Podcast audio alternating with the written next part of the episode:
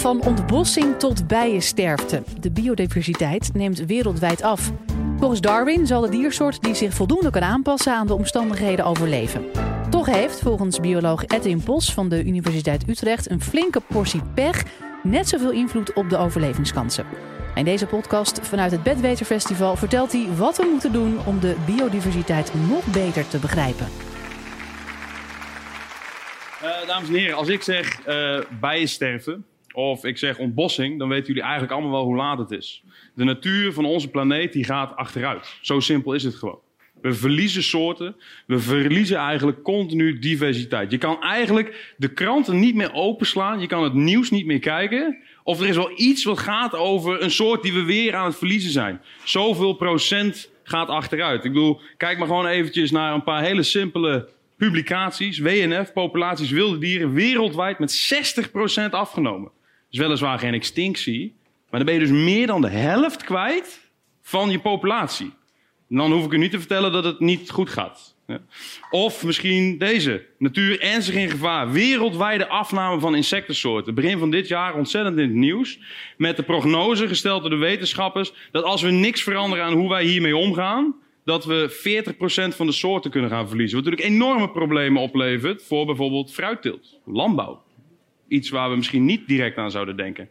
Of wat dacht u van de megadroogtes van de laatste twee, drie jaar, die op sommige plekken van onze planeet ook mega verlies van diversiteit hebben veroorzaakt. We verliezen dus diversiteit. Eigenlijk zijn we continu in een proces bezig om dat maar bij te proberen te houden. En wereldwijd hebben wetenschappers en beleidsmakers de handen ineengeslagen om hier iets aan te doen. En wat daaruit gekomen is, dat zijn deze Sustainable Development Goals. Er zijn ontzettend veel goals, 17, en die variëren van het voorkomen van armoede, het verschaffen van drinkwater, maar ook die biodiversiteitscrisis waar ik het net over had. En dat is eigenlijk waar ik nu natuurlijk even op ga focussen als bioloog. Die life on land, als tropisch bioloog, terrestrisch bioloog, een mooi woord, ga ik hier even op focussen. En als we hierop inzoomen, dan ga ik even heel specifiek kijken naar een van de doelen die we hierin gesteld hebben. Global target binnen die nummer 15 is to take urgent and significant action to reduce the degradation of natural habitats, halt the loss of biodiversity and by 2020, 2020, even tussen neus en lippen door, dat is over drie maanden. Ja? Hold, prevent the extinction of threatened species. Over drie maanden is die doel dus, we mogen geen bedreigde soorten meer verliezen. Nou, ik hoef u natuurlijk niet te gaan vertellen, dat gaan we niet halen. We kunnen ontzettend ons best daarvoor doen, maar dat gaan we echt niet redden. Uh, is het dan allemaal verloren, zou je je kunnen afvragen. Wat doe ik hier eigenlijk nog? Waarom sta ik hier dit verhaal te vertellen? Nou, ik wil jullie gaan proberen te overtuigen vanavond dat het wel degelijk niet allemaal verloren is. We kunnen hier wel degelijk nog iets aan doen. Maar dan moeten we wel met een radicaal andere blik gaan kijken naar de ecologie en naar de natuurbeheer en het herstel van deze natuurgebieden.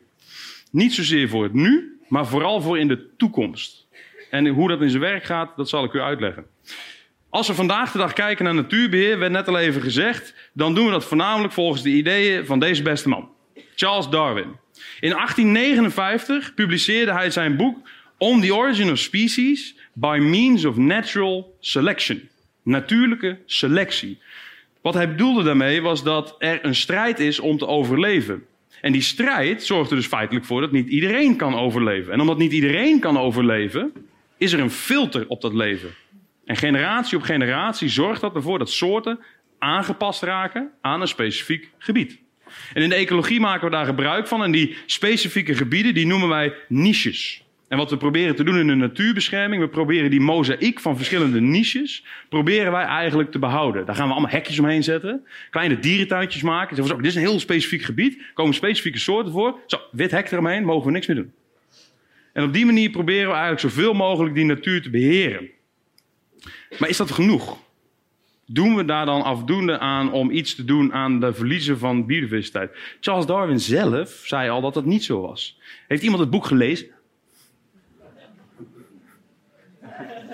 Ja, dat is altijd de vraag, valt altijd een beetje tegen. Doen, het is een heel leuk boek. Een beetje droog, maar wel heel leuk. Uh, het is ook een beetje een anticlimax. Want op pagina 6 schrijft Charles Darwin al dat change has been, by natural selection, has been the main, but not the exclusive means of modification. Dus je gaat een boek lezen over natuurlijke selectie. En op pagina 6 lees je al, ja, nee, er is eigenlijk nog veel meer. Maar daar ga ik het niet over hebben. Darwin wist dus al dat er meer zat in die zwarte doos van de evolutie en dus daarmee ook de ecologie. En vanavond ga ik proberen om die zwarte doos een beetje open te maken. En jullie iets meer te vertellen over wat er eigenlijk gebeurt in die ecologie. Maar dat kan ik inderdaad niet alleen met biologie doen. Dat moet ik ook doen met wis- en natuurkunde. Want we hebben bepaalde theorieën daarbij nodig die ons daarin ondersteunen. En ik sta dus letterlijk met één voet soms in de aarde van de Amazone.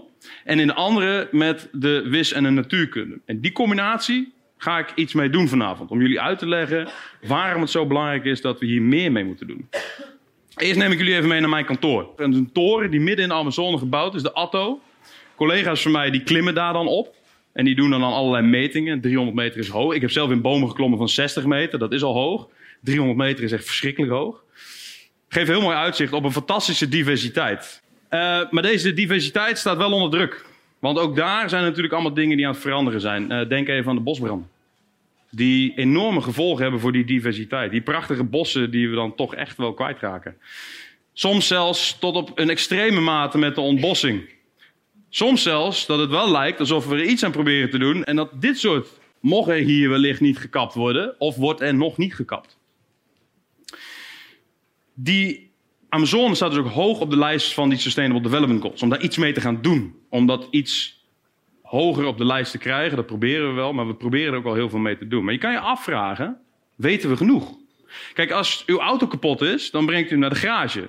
En dan gaat u ervan uit dat de monteur die daar werkt, dat hij hem kan fixen. Want er is een blauwdruk van die auto, dus we weten precies hoe die in elkaar zit.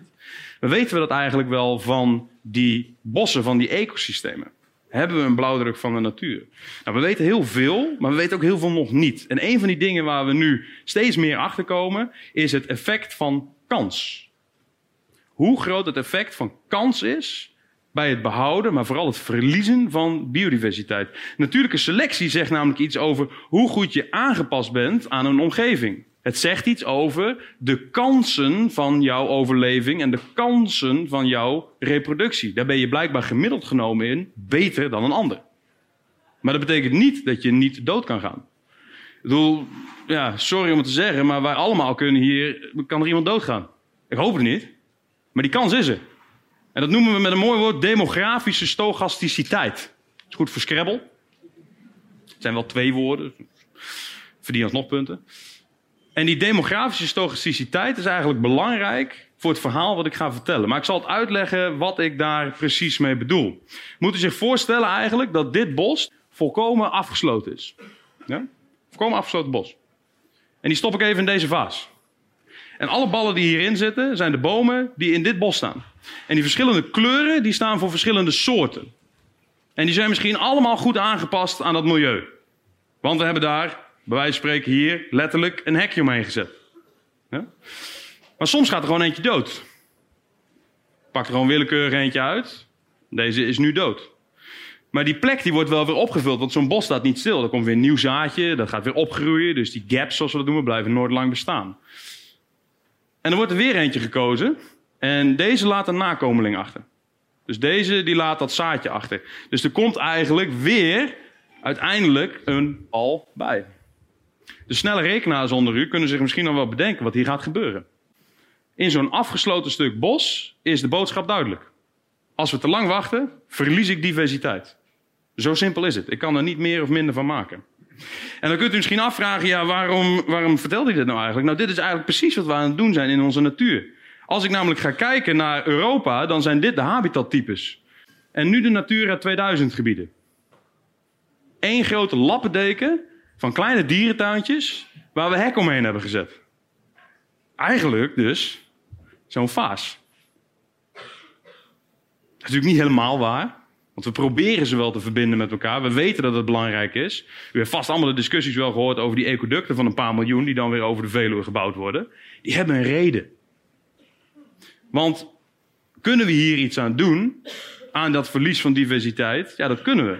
Namelijk door heel simpel gezegd gebieden aan elkaar te verbinden. Als ik dit soort bruggen ga bouwen, dan creëer ik namelijk een ander effect in dat kansspel. En wat er gaat gebeuren, dat zal ik u laten zien. Ik heb datzelfde vaas weer, datzelfde stuk bos dat afgesloten was, en er gaat weer een individu dood. Nou, er wordt weer een individu opgevuld. Maar nu is er iets anders. Nu kan hij namelijk komen uit deze bak zelf, of hij komt ergens anders vandaan. En op het moment dat hij ergens anders vandaan komt, zien we dus iets heel interessants. En dit hebben wij dus wiskundig opgelost. Let goed op wat er gaat gebeuren. Hier in het klein onderin weer hetzelfde spel als net. De regels zijn dus precies hetzelfde, behalve dat er hier af en toe iemand ergens anders vandaan komt. Zelfde hoeveelheid generaties, zelfde snelheid. Hier verlies ik bijna al mijn soorten en hier behoud ik mijn diversiteit. Dus door simpelweg bruggen te bouwen tussen ecosystemen, genoeg bruggen te bouwen, te zorgen dat zij dus heen en weer kunnen gaan, creëer ik een rescue effect en behoud ik mijn diversiteit. Natuurlijk is het zo dat ik niet wil tornen aan Darwin's idee. Darwin had gelijk. Soorten zijn aangepast aan hun milieu. We moeten dus ook niet zomaar stoppen met het maken van deze hekjes en die dierentuinen. Ik pleit er alleen voor om daar wel een flinke portie pech in mee te nemen. Een flinke portie kans. Want als we dat niet gaan doen, dan kan dit het resultaat zijn over 30, 40, 50 jaar. Dat zien we nu niet direct. Dat duurt een tijdje. En we moeten dus ook niet alleen maar geld over de balk smijten om die natuurgebieden te beschermen. We moeten eigenlijk ook nog veel meer begrijpen van deze natuurgebieden, dames en heren. Want er is nog ontzettend veel dat we niet begrijpen. Als we deze natuur willen beschermen en die prachtige diversiteit moeten behouden, dan moeten we daar meer van leren. En dat is eigenlijk mijn passie. En dat is de reden waarom ik af en toe in de Amazone sta en daarna weer achter een computer kruip. Want een van de dingen die ik zo interessant vind, en dan heb ik een quote van Richard Feynman, een Nobelprijswinnaar, dat is die inconceivable nature of nature. Die ongelofelijke complexiteit van de natuur. Hoe belangrijk is het wel niet dat we die gaan beschermen voordat het te laat is? Ik dank jullie wel. Wil je nou meer afleveringen van de Universiteit van Nederland horen? Check dan de hele playlist en ontdek het antwoord op vele andere vragen.